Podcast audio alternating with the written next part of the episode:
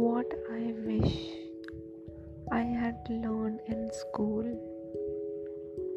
mindfulness, emotion regulation, self worth, and self esteem. That making mistakes is okay. Coping skills. That no is a full sentence. Reframing negative thoughts Affirmations. How to never lose the playful child.